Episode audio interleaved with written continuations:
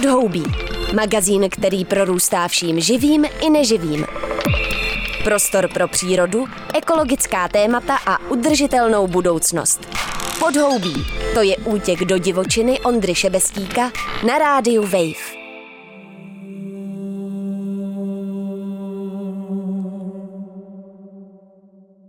Toxické látky jsou eufemisticky řečeno negativní externalitou moderní vědecko-technické společnosti.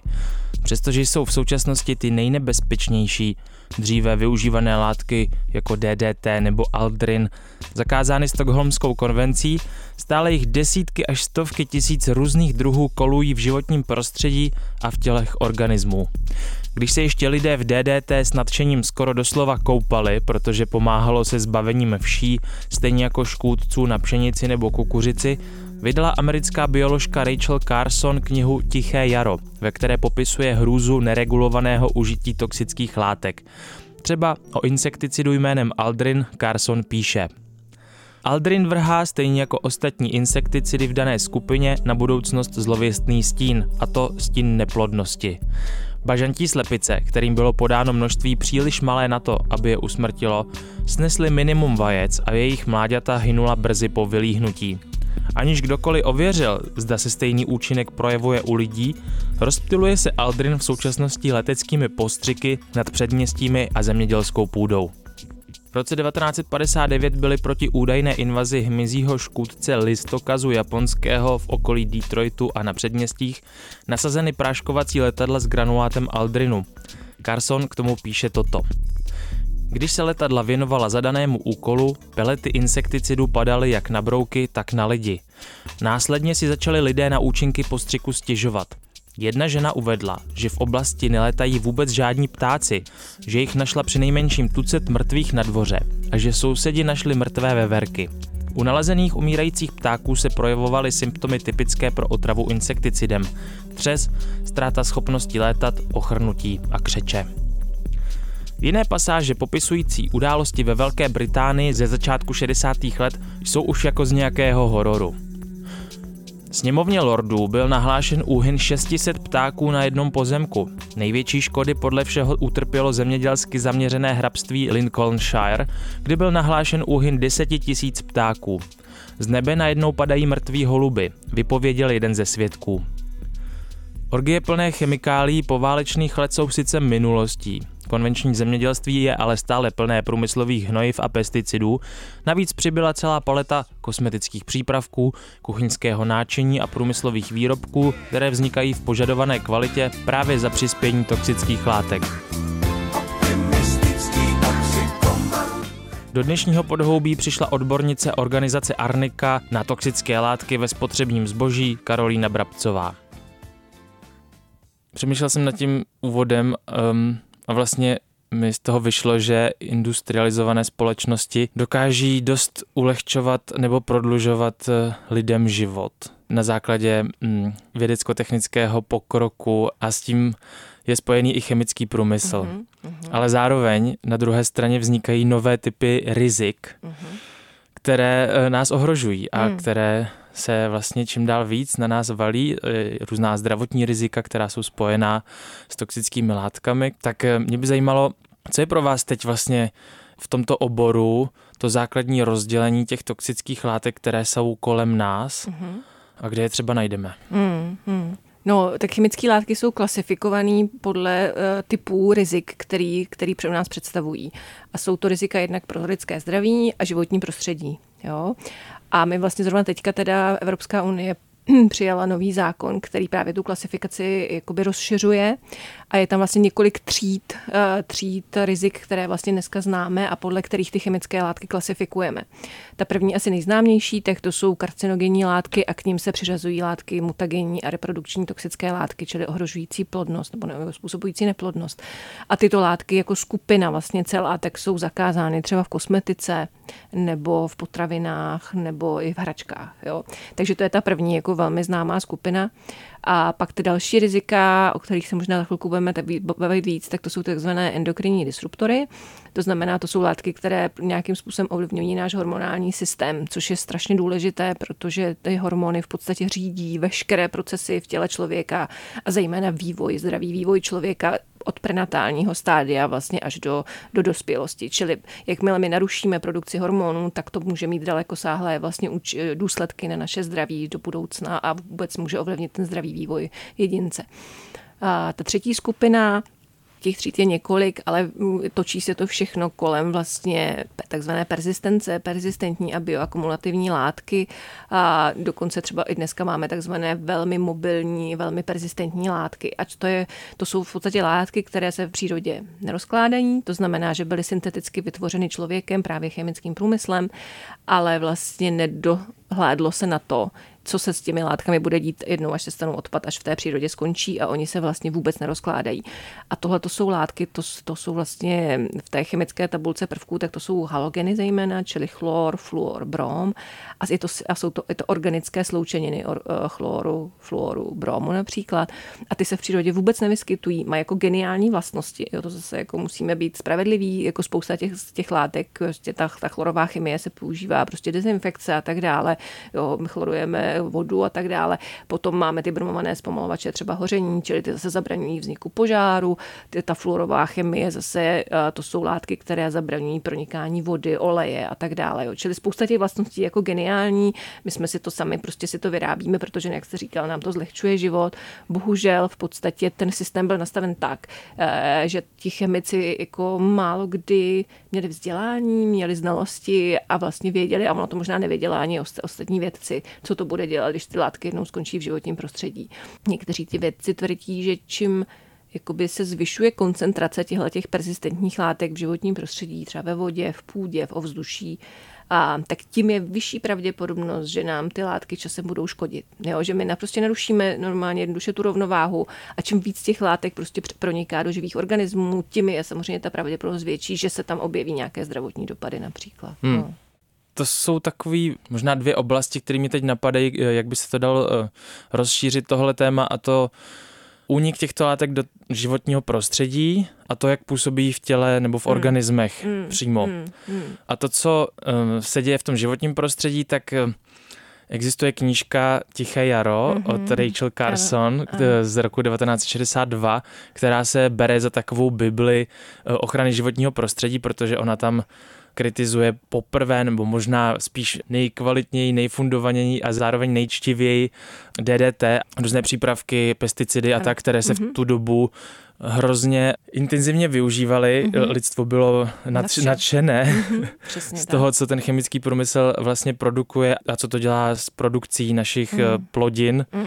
A pak se taky ukázalo teda i, jak to omezuje další životní druhy anebo mm, přírodní mm, druhy. Mm. Mě by zajímalo to, co produkuje chemický průmysl, potažmo to, co používáme v našich výrobcích a to, co zakazujeme legislativně mm, nebo respektive nějakým jiným způsobem. Je to taková z mýho pohledu možná hon na kočku a na myš. Mm. Jak to vypadá teď po těch mm. vlastně no, skoro šedesáti letech mm, od mm, vydání téhle knížky? Mm. No, um, jako není to úplně, úplně jako happy end, není to úplně jako šťastný konec. Um, tak samozřejmě to D D T bylo zakázáno už zhruba před, já nevím, asi možná dokonce dvaceti lety, jako první skupina látek, to byl ten takzvaný jako špinavý tucet těch persistentních organických látek, dirty dozen se tomu říkalo, a to byly ty první látky, které byly dokonce zakázány globálně, jo, Stockholmskou úmluvou, takže jakoby zakázáno je prodávat, omezuje se samozřejmě jakýkoliv pohyb těchto těch látek, jo, a snaha je vlastně zlikvidovat ekologicky, tak aby prostě nezůstávaly v tom životním prostředí. Nicméně samozřejmě ještě nějaké ty zbytky, přebytky těch látek máme a musíme se s tím nějakým způsobem popasovat. A pořád ještě vlastně je nacházíme prostě v různě třeba v těch velkých savcích v mořích, dejme tomu velryby, jo, nebo ty, ty, ty, dra, ty dravé ryby, tak pořád třeba v tuku velryb tyhle ty látky jsou, se nacházejí, protože oni putují vlastně mořskými proudy v moři, protože se to, jak jsem říká, bioakumuluje v tom potravním řetězci, takže ty látky vlastně jsou v rybách, jo, menších, větších a postupem času vlastně zvlášť ty, ty, ty, ty savci, kteří se dožívají vyššího věku, tak je v sobě prostě mají. Um, No, nebo třeba dokonce vyšší zatížení těchto látek bylo poza, po těmito látkami a nejen tedy D D T, ale ostatními persistentními organickými látkami, tak je vlastně pozorováno u národů, které žijí třeba právě v těch severních vlastně oblastí kolem jižního severního pólu, případně národy, které jsou ostrovní a vlastně závisejí na mořské potravě. Jo, čili ti všichni jsou vlastně vystaveni v daleko vyšší míře a těmto látkám, které zůstávají v tom životním prostředí. A co se týče nějakého pokroku, ten systém je nastaven dneska tak, že jako veškeré legislativní procesy regulují látku po látce, maximálně prostě malinkou skupinu látek, které jsou si velmi příbuzné. Jo. A dokazování těch rizik je na státních orgánech, státních institucích. Velmi často teda je pouze jako z těch, z těch nejvyspělejších zemí, na tom se podílí prostě uh, zejména Evropa, případně Kanada, jo, Austrálie, Japonsko, do menší míře třeba Spojené státy americké, které jsou k tomu jakoby globálním opatřením velmi skeptické. A tím, že prostě my jdeme látku po látce, tak ten proces je zaprvé hrozně pomalý a strašně vlastně nedokonalý, protože těch látek je na trhu tisíce, možná miliony, sta tisíce určitě. A my vlastně vůbec nevíme, co ty jednotlivé látky způsobují. A jako i těch právě persistentních organických látek, jo, to se možná budeme za chvilku bavit o těch perfluorovaných, těch je prostě dneska třeba deset tisíc. A to a vlastně pořád je prostě posuzujeme jako malinkou skupinku po skupince a to, co se často děje, že prostě my jednu zakážeme a ona se objeví nová, která je jako podobně toxická. Jo, vedle D D T byly další prostě to, pesticidy, které byly podobně persistentní, ty se zase samozřejmě omezují. V tomhle tom je potřeba udělat nějakou revoluci. Jo, v tomhle tom je potřeba vlastně změnit úplně myšlení o tom, jak se ty látky používají, jak vyrábíme jednotlivé materiály, jak je používáme. Tady vlastně jakoby do určité míry dochází ke zlepšení, protože všechno, co se objevuje jako nově na trhu, jo, nové chemické látky, jo, nové pesticidy, dejme tomu, nebo tak, tak jako z tohoto pohledu musí procházet nějakým systémem hodnocení rizika těch látek. Jako evropská legislativa je nejlepší. Zase to musíme přiznat. Ta evropská legislativa, kterou my tady dneska máme v oblasti chemických látek, materiálů, tak je prostě nejpokrokovější a je snaha jí vlastně i zpřísnit. My na to jako tlačíme jako ekologické organizace, ale samozřejmě ten průmysl se tomu brání, protože to znamená pro ně obrovské investice. A samozřejmě je tady obava, že prostě pokud my budeme jako jenom evropský průmysl se měnit, tak samozřejmě ten zbytek toho světa prostě to bude vyrábět dál. Ale vlastně my jako daleko víc spoléháme vlastně na jako dva faktory nebo dva hráče a to je teda jednak ten spotřebitelský průmysl, který vyrábí to spotřební zboží, které třeba jako máme v kontaktu s tím zákazníkem, případně prostě v těch průmyslových procesech a pak investoři, jo, protože vlastně ti investoři dneska rozhodují, kam ten vývoj, jak vědecký, ale i prostě co se týče nějakých nových jako výrobků a tak se, tak se žene a tam vlastně my vidíme, že i ti investoři jsou dneska jako trošku právě vůči tomu chemickému průmyslu skeptiční. Vůči plastům, protože vidí, jaké to má dopady, jak, je, jak se jako veřejné mínění proti tomu obrací a vlastně a i jako vidí na obzoru z různé ty legislativní omezení a změny, takže prostě ta investice do toho je, jako je značně riziková. Jo. Čili tam vidím jako nějaký do budoucna jo, trošku světlo na konci tunelu, že prostě nejen ta legislativa, ale vlastně investoři, jo, spotřebitelé a ten spotřebitelský průmysl, který prostě ty látky používá materiály, takže začne obracet. No. Hmm. Hmm. Takže vlastně vidíte i smysl v kampaních typu Česko bez jedů, kterou hmm. rozjíždíte, kde vlastně ukazujete, kde v domácnosti všude se tyhle ty typy hmm. persistentních organických polutantů a endokrinních disruptorů objevují kolem nás. Hmm. Tak když byste tak jako namátkou si prošla kuchyň, koupelnu, hmm. obývák, hmm. tak co byste jako našla v běžné české domácnosti za hmm. nebezpečné látky? No a teď, když to vezmeme třeba jako v koupelně, a, tak tam jako máme kosmetiku, jo, každá žena používá třeba minimálně deset patnáct druhů kosmetiky dokonce denně, jo, a i tam prostě dneska nacházíme endokrinní disruptory, tam je návrh zákona, že by se měly lépe regulovat, ale pořád tam jsou, jo, v té běžné kosmetice těch běžných prostě světových značek jsou endokrinní disruptory. Což mimochodem to jsou látky, které, když je žena třeba těhotná, tak jsou v tu chvíli přesně asi nejnebezpečnější. No přesně tak, jo. Přesně takže třeba tak. Těhotné ženy by se neměly mazat krém, nebo jakými typy no, krémů? No, jako my dneska doporučujeme jako značky. Jo? Jo. Jako tam je vlastně, to je právě ta cesta, jo? Když samozřejmě jako my nemůžeme být prostě tak jako tvrdý z hlediska těch všech těch různých zákazů a, a ani třeba jakoby, bychom omezili výrazně výběr těch produktů, takže je tam snaha vlastně jako být po tou cestou takzvaného ekodesignu. To znamená, že vlastně už na začátku prostě se začnou vyrábět a m, ty produkty, které právě hledí na to, aby ty, vše, ty všechny ty výrobky byly co nejbezpečnější. Jo? Čili jako jakákoliv kosmetika, která prostě je opatřena nějakou ekoznačkou. Dneska máme tu evropskou evropskou květinu, jo, nějaký ekoflower se tomu říká, takže ta jako je bezpečnější určitě. A jsou je spousta dalších ekoznaček, i třeba soukromnějších, nebo jsou to prostě kosmetika vytvořená z přírodních složek. To samé vlastně čistící prostředky. Jo, jakmile tam je ekoznačka, tak je to vždycky lepší, je to, je to prostě standardy daleko vyšší, než to, co prostě oni musí splňovat dle, dle evropské legislativy. Takže tam prostě ty ženy, které jsou těhotné, tak by prostě měly vlastně na toto se dívat a používat jenom prostě výrobky tímto označené. Jo, bohužel je to často dražší, takže zase to není úplně pro všechny, jo, není to úplně spravedlivé, protože ty výrobky jsou dražší, jako to je nutno si přiznat. No, ale potom prostě, když jdem do, do kuchyně, tak tam, tam máme prostě třeba právě to teflonové nádobí, jo, tak třeba teflonové nádobí, tam z toho to se prostě může odírat tím, jak se to poškrábe, tak se to okamžitě dostává do vody i do toho jídla. Hmm. Jo, takže tam to může prostě způsobovat, to jsou zase vysoce persistentní látky, které mají také zdravotní dopady, právě třeba jo, můžou způsobovat částečně neplodnost, jo, můžou postihovat právě třeba neúplně zdravý vývoj pohlavních orgánů u těch dětí, dokonce jako se, se tvrdí, že interferují nějakým způsobem s očkováním, jo, že třeba jako ta působ, působení očkování tím může být narušeno a, no, a tak dále a tak dále. To je mimochodem už součástí selského rozumu dlouho, že se nemá po, poškrábat teflonové no. Dobí. No. Mě by zajímalo, jak to, že je teda stále tak široce no. rozšířené, že vlastně to... No, protože to je geniální materiál, jo? Jako, jo. jako je to prostě, prostě se to nepřipálí, jo, nepřipálí, je to lehké, je to prostě, dáte to na jakýkoliv druh materiálu a, a jo, jako já to, jo, t- takže je to jako, ta vlastnost je skvělá. My máme teďka keramické nádobí, jo, můžete mít jiné, čili ono se postupem prostě ty alternativy na ten trh dostávají. Dneska právě na stole máme zákon, který je projednáván prostě ve všech, nebo v, v několika orgánech vlastně evropské legislativy, tak jsou posuzována ta právě ta rizika a dneska se říká pro většinu spotřebního zboží ten teflon vlastně my jsme schopni nahradit, takže tam jako už se dneska na stole je návrh, který by to v podstatě do jdeme tří let, tří, čtyř let zakázal, takže v podstatě to z toho trhu pravděpodobně do pěti let maximálně zmizí. Jo, takže to, ale je, máte pravdu, že tohle to se vědělo, že ten teflon je, je, dokonce se vědělo, že teflon je škodlivý v podstatě od roku zhruba jo, od sedmdesátých let to ta firma Dupont, která na to má patent, tak to věděla. Jo.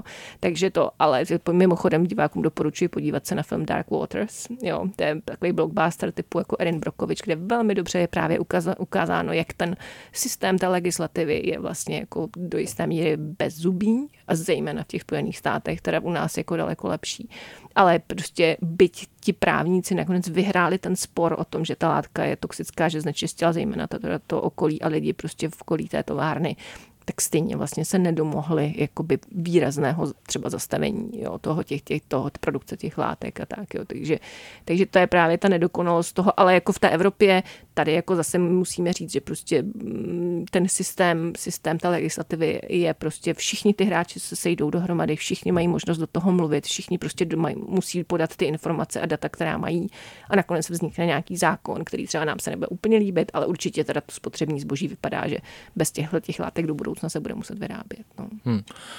Pak asi bych teda neohříval třeba v plastu přesně jídlo, tak, když jsme ještě tak, v té kuchyni. Když jsme v kuchyni, jasně. Jo, tam jako my říkáme, prostě zejména třeba, když máte mm, obaly na potraviny, které vlastně, ve kterých si to koupíte. Jo, takže ty jednorázové obaly na potraviny neohřívat, prostě když si to přinesete z restaurace v nějaké krabičce, dokonce ani, ani, ani v té papírové, jo, tak by se to nemělo ohřívat, protože to není, ten materiál není přizpůsoben na to, aby, aby prostě byl zahříván na vyšší teploty.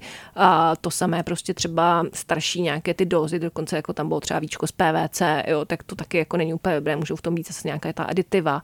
No, když bychom šli dál prostě do obývacího pokoje, tak tam je prostě elektronika, starší elektronika v sobě měla spoustu toxických látek od těžkých kovů, právě přes ty zpomalovače hoření, vtaláty a tak dále. Jo, v dětském pokoji zase v hračkách, jo, tam jako samozřejmě to daleko lépe regulováno, ale třeba ty starší hračky v sobě ještě nějaké toxické látky mají a současně ne všechno je hračka, takže třeba sportovní vybavení vůbec nepodléhá těmhle s těm, těmhle s těm Zá, říkám, omezením, jo, zákazům toxických látek. A v podstatě prostě to je z toho vyňato, takže jo, takže když vám prostě dítě cucá nějakou pálku přesně, přesně, tak, plastovou, no, tak... tak to v sobě může mít spoustu věcí, jo, na rozdíl od hračky, která prostě má na sobě ten, ten, hmm. ten jo, tu, tu značku toho dítěte, vlastně buď je tam jako škrtnuto nula až tři roky, což znamená, že to jako nepodléhá té hračkové legislativě, anebo tam je na, ta, ta, to, to dítě, tuším, že jako v zeleném jo, kolečku nebo nějaký jiná barva, není to přeškrtnuto a to znamená, že to teda prošlo dokonce testy, jo, tam ta hračková legislativa je v tomhle tom velmi přísná, všechny ty hračky správně by měly, prostě než přijdou na trh, tak, tak projít nějakými testy, což daleka není jako vůbec a, vlastně běžné u spotřebního zboží. Jo. Takže tady jako je potřeba vlastně úplně změnit právě, jak jsem říkala, to myšlení a například jako za uzákonit to, že tak jako to máte prostě na jídle nebo v kosmetice, takže musíte mít všude prostě napsáno, co vlastně ten materiál obsahuje, jo, jo a tak, aby ten, ten, i ten výrobce sám se mohl rozhodnout, jaký ten typ materiálu si vybere pro ten svůj výrobek, no. Hmm. Tak když mluvíte o tom, že evropská legislativa, i když pořád uh, trošku zaostává a vylučuje látku po látce, možná by mohla jít po nějakých klastrech mm, látek, přesně, tak, přesně. ale přesto je um, světovým lídrem mm. v tomto, mm. tak uh, co se týče třeba plastů nebo, mm. nebo různých typů polutantů a toxických látek, tak to je vlastně globální komodita, že jo? Protože ty plasty a materiál, který my spotřebujeme a nějak vyhodíme, tak dost často putuje do Asie, anebo naopak z Asie se nám pak vrací jako ve formě výrobků. Takže jak se vlastně dá v tomhle globalizovaném světě regulovat tok toxických mm, látek? Mm. Těžko, těžko, strašně těžko. A jako, už tam nějak, existují nějaké nástroje, například máme jako nějakou, říká se, jmenuje se Basilejská úmluva a ta prostě zakazuje vývoz takzvaně nebezpečného odpadu. Jo? Takže to, to odpad, který je toxický, tak je, je zákaz ho vyvážet, případně ho můžete přijmout pouze s uh, předchozím souhlasem té, té země, která ho přijímá, protože má prostě nějakým způsobem má jako infrastrukturu na to, aby ho zlikvidoval. No, ale jako ten plastový, to je samozřejmě velký biznis, jo, velký biznis, ať už jako v rámci uvnitř Evropské unie vývoz odpadů a zpracování odpadů, jako recyklace, ale prostě i, i se děje to, že zkrátka samozřejmě to daleko levnější, než to zpracovávat v Evropě, je vyvést ten odpad a vyváží se do Afriky, do jihovýchodní Asie, dříve se vyvážel v obrovském množství do Číny. Čína to už v roce dva tisíce osmnáct zakázala, ta v podstatě řekla stop, my nevíme, co s tím, my nemáme technologie, nám to znečišťuje prostředí, že ty to zakázali, takže se to přesouvá prostě do jihovýchodní Asie, Thajsko, Filipíny, Indonésie, Malajsie, ti všichni mají jako obrovský problém prostě s dovozem plastu, plastového odpadu. Teď se to tam jako pálí, jo, oni to prostě, když dokonce Austrálie měla třeba zákaz vývozu plastu, plastového odpadu, no a tak z toho začali vyrábět takový brikety, jo, a jako používají to jako palivo prostě třeba v cementárnách, jo, takže ty firmy různě se snaží obcházet Ty, ty opatření. No, takže jako je potřeba opravdu jako by jít a snažit se teda přijmout nějaké mezinárodní úmluvy, ale současně to, co se dneska připravuje, je ta takzvaná ta plastová úmluva a ta říká, pojďme prostě takzvaně utáhnout kohoutek výrobě plastů. Jo, takže jakoby nejde jenom jít po tom odpadu, protože ten, ten, ten, ta výroba plastů, protože jsou strašně levné a daleko levnější než jako přírodní materiály, tak není konkurence, nejsou ty přírodní materiály, které jsme vždycky použili, tak nejsou konkurenceschopné těm plastům, takže všechno se dneska vyrábí z plastu, nábytek, oblečení, hračky, že jo, jo jako bar, domy, jo, to všechno, ten plast je všude, je to daleko levnější. No, takže, takže je potřeba v podstatě jakoby narovnat zase tu ekonomickou nerovnováhu tak, aby ty, pří, ty přírodní materiály byly jakoby konkurenceschopné za prvé a za druhé, aby se prostě stopla ta nadprodukce. Jo. Protože ty plasty jsou vedle toho, že jsou strašně levné, že jsou všude, tak ale i jako mají velkou souvislost s tou nadprodukcí všeho, protože tím, že jsou levné, rychle se jako často opotřebují, vyhodí, ale není to taková hrůza, protože máme levnější náhradu hned jako po ruce, taky vlastně jakoby hodně souvisí s tou obrovskou jako nadprodukcí a spotřebním chováním, jo, obyvatelstva těch jako nejcivilizovanějších zemí. Jo, já jsem chtěl vlastně jenom doplnit, proč se bavíme o plastech, protože nejenom, že jsou v nich ty toxické látky, jakožto aditiva, která stabilizují ty plasty, ať už barevně nebo různých jiných Uvazáření, vlastnostech, jo. ale že i samotné plasty při svém rozkladu, a hmm. když hmm. z nich vznikají mikroplasty a nanoplasty, hmm. tak jsou toxické hmm. a teď vyšla nedávno zpráva, že i v Ostravské univerzitě výzkumníci zjistili, že mikroplasty jsou i v plodové vodě mm, těhotných mm, žen. Mm. Čili, říkám si, je na stole, zvlášť v Česku, teď otázka spaloven, mm. jestli třeba ta cirkulace tohohle materiálu, který ano, měl bychom zastavit jeho nadprodukci, ale v tuto chvíli zdá se, stále produkujeme plastů mm. hodně, jestli mm. zkrátka třeba spalovny nejsou určitá mm, cesta, mm, ať už energetického využití mm. toho odpadu, ale i po té stránce, abychom to neměli plasty uh, se všema třeba toxickými látkami mm, všude jinde mm, po světě. No, mm, mm. no um, jako, tady je potřeba říct, že neexistuje jako ideální cesta, jak se toho odpadu zbavit. Jako samozřejmě prostě skládkování, vyhazování plastu do přírody, což se děje na mnoha prostě částech světa, tak není jako ta je ta nejhorší cesta. Jo. Spalovny, ty spalovny jsou dávány jako o, o stupeň výš, že to je trošku lepší, výrazně se sníží objem, ale třeba váhově to jako není zase taková hitparáda, jo, protože z jednoho kilogramu odpadu, třeba plastového, ale nebo komunálního, spíš komunálního odpadu, tak vám vznikne třetina popela, popílka, strusky. Jo. A jeho zákon zachování hmoty, ono to nezmizí, jo? Nevznikne jenom ten prostě uhlík, vodík a, a kyslík, to tak není, jo? Tam prostě ten, ten, ten v reálném světě je v tom právě hrozná spousta aditiv, je to ještě třeba smícháno s dalším organickým odpadem, čili vzniká vám tam popel, popílek, struska v té spalovně a to je vysoce toxický odpad, je to klasifikovaný jako nebezpečný odpad, obsahuje to takzvané dioxiny, což jsou ty jedny z nejtoxičtějších látek na světě, které jsou právě také globálně regulovány, zakázány.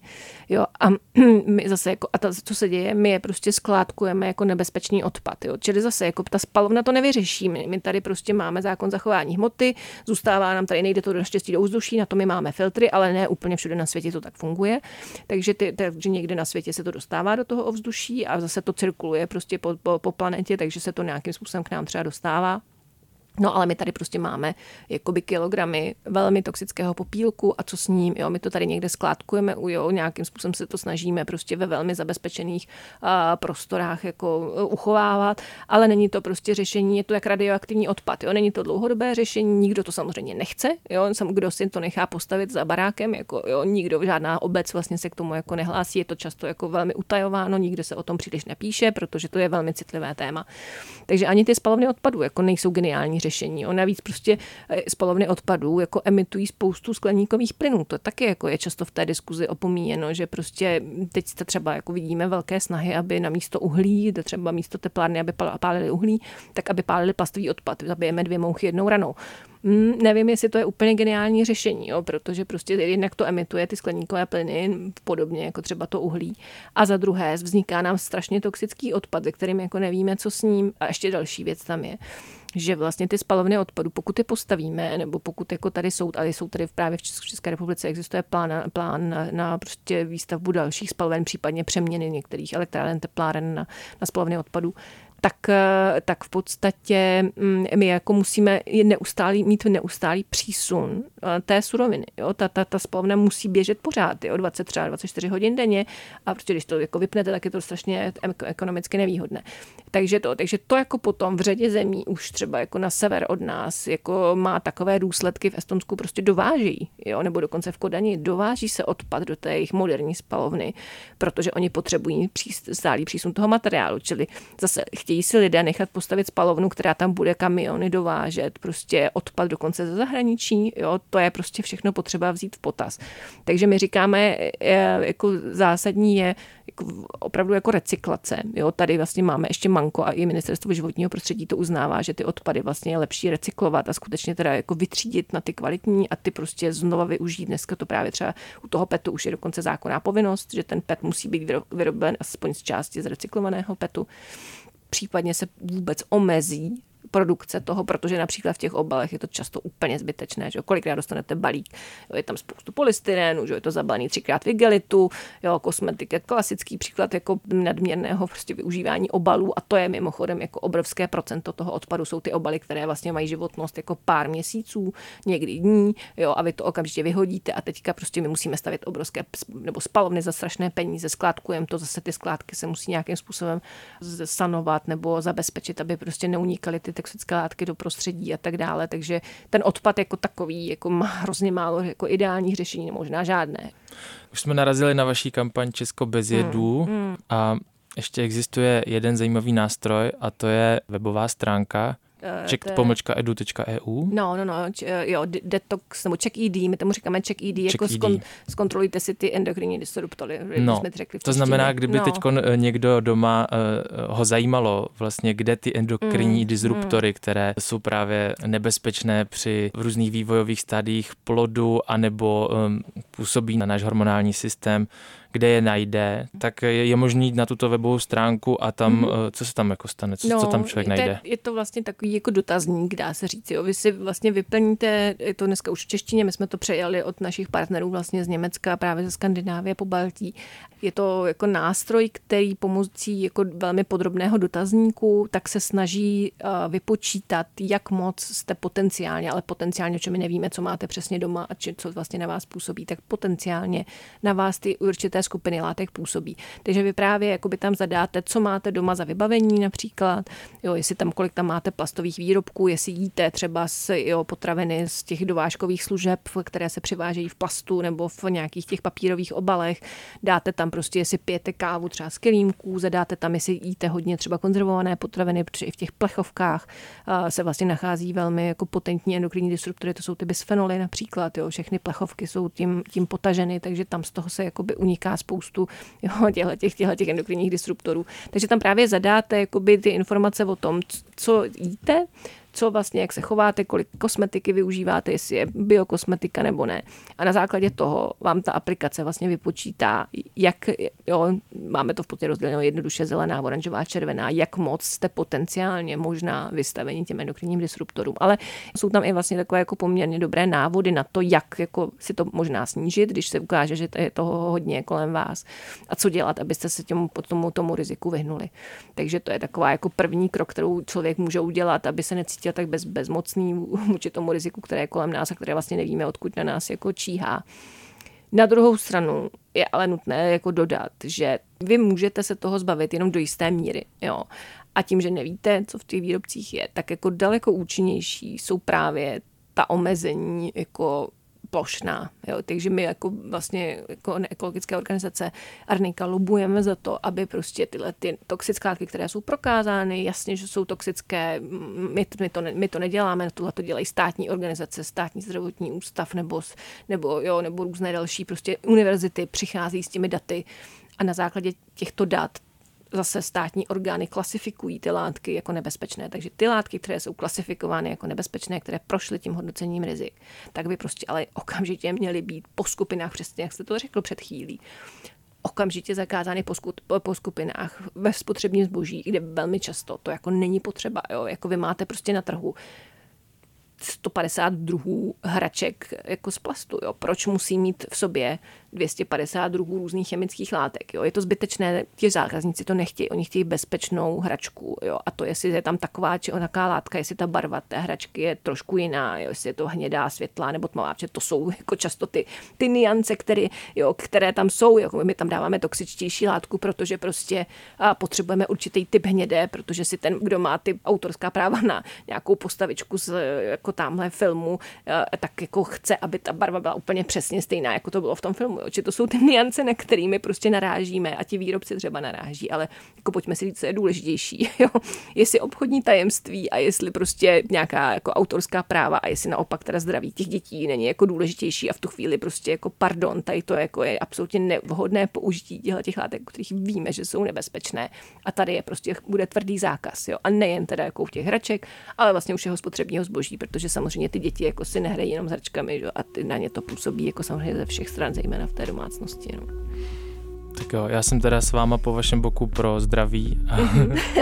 Moc vám děkuju, že jste jo. přišla do Podhoubí a ať se vám daří, nashledanou. Díky moc za pozvání a mějte hezký den. To byla vedoucí kampaní za zákaz toxických látek ve spotřebním zboží organizace Arnika Karolina Brabcová. Přeju klidné podzimní rozjímání a příště naslyšenou. Chybí ti čerstvý vzduch a ptačí cvrlikání? Tak běž do lesa.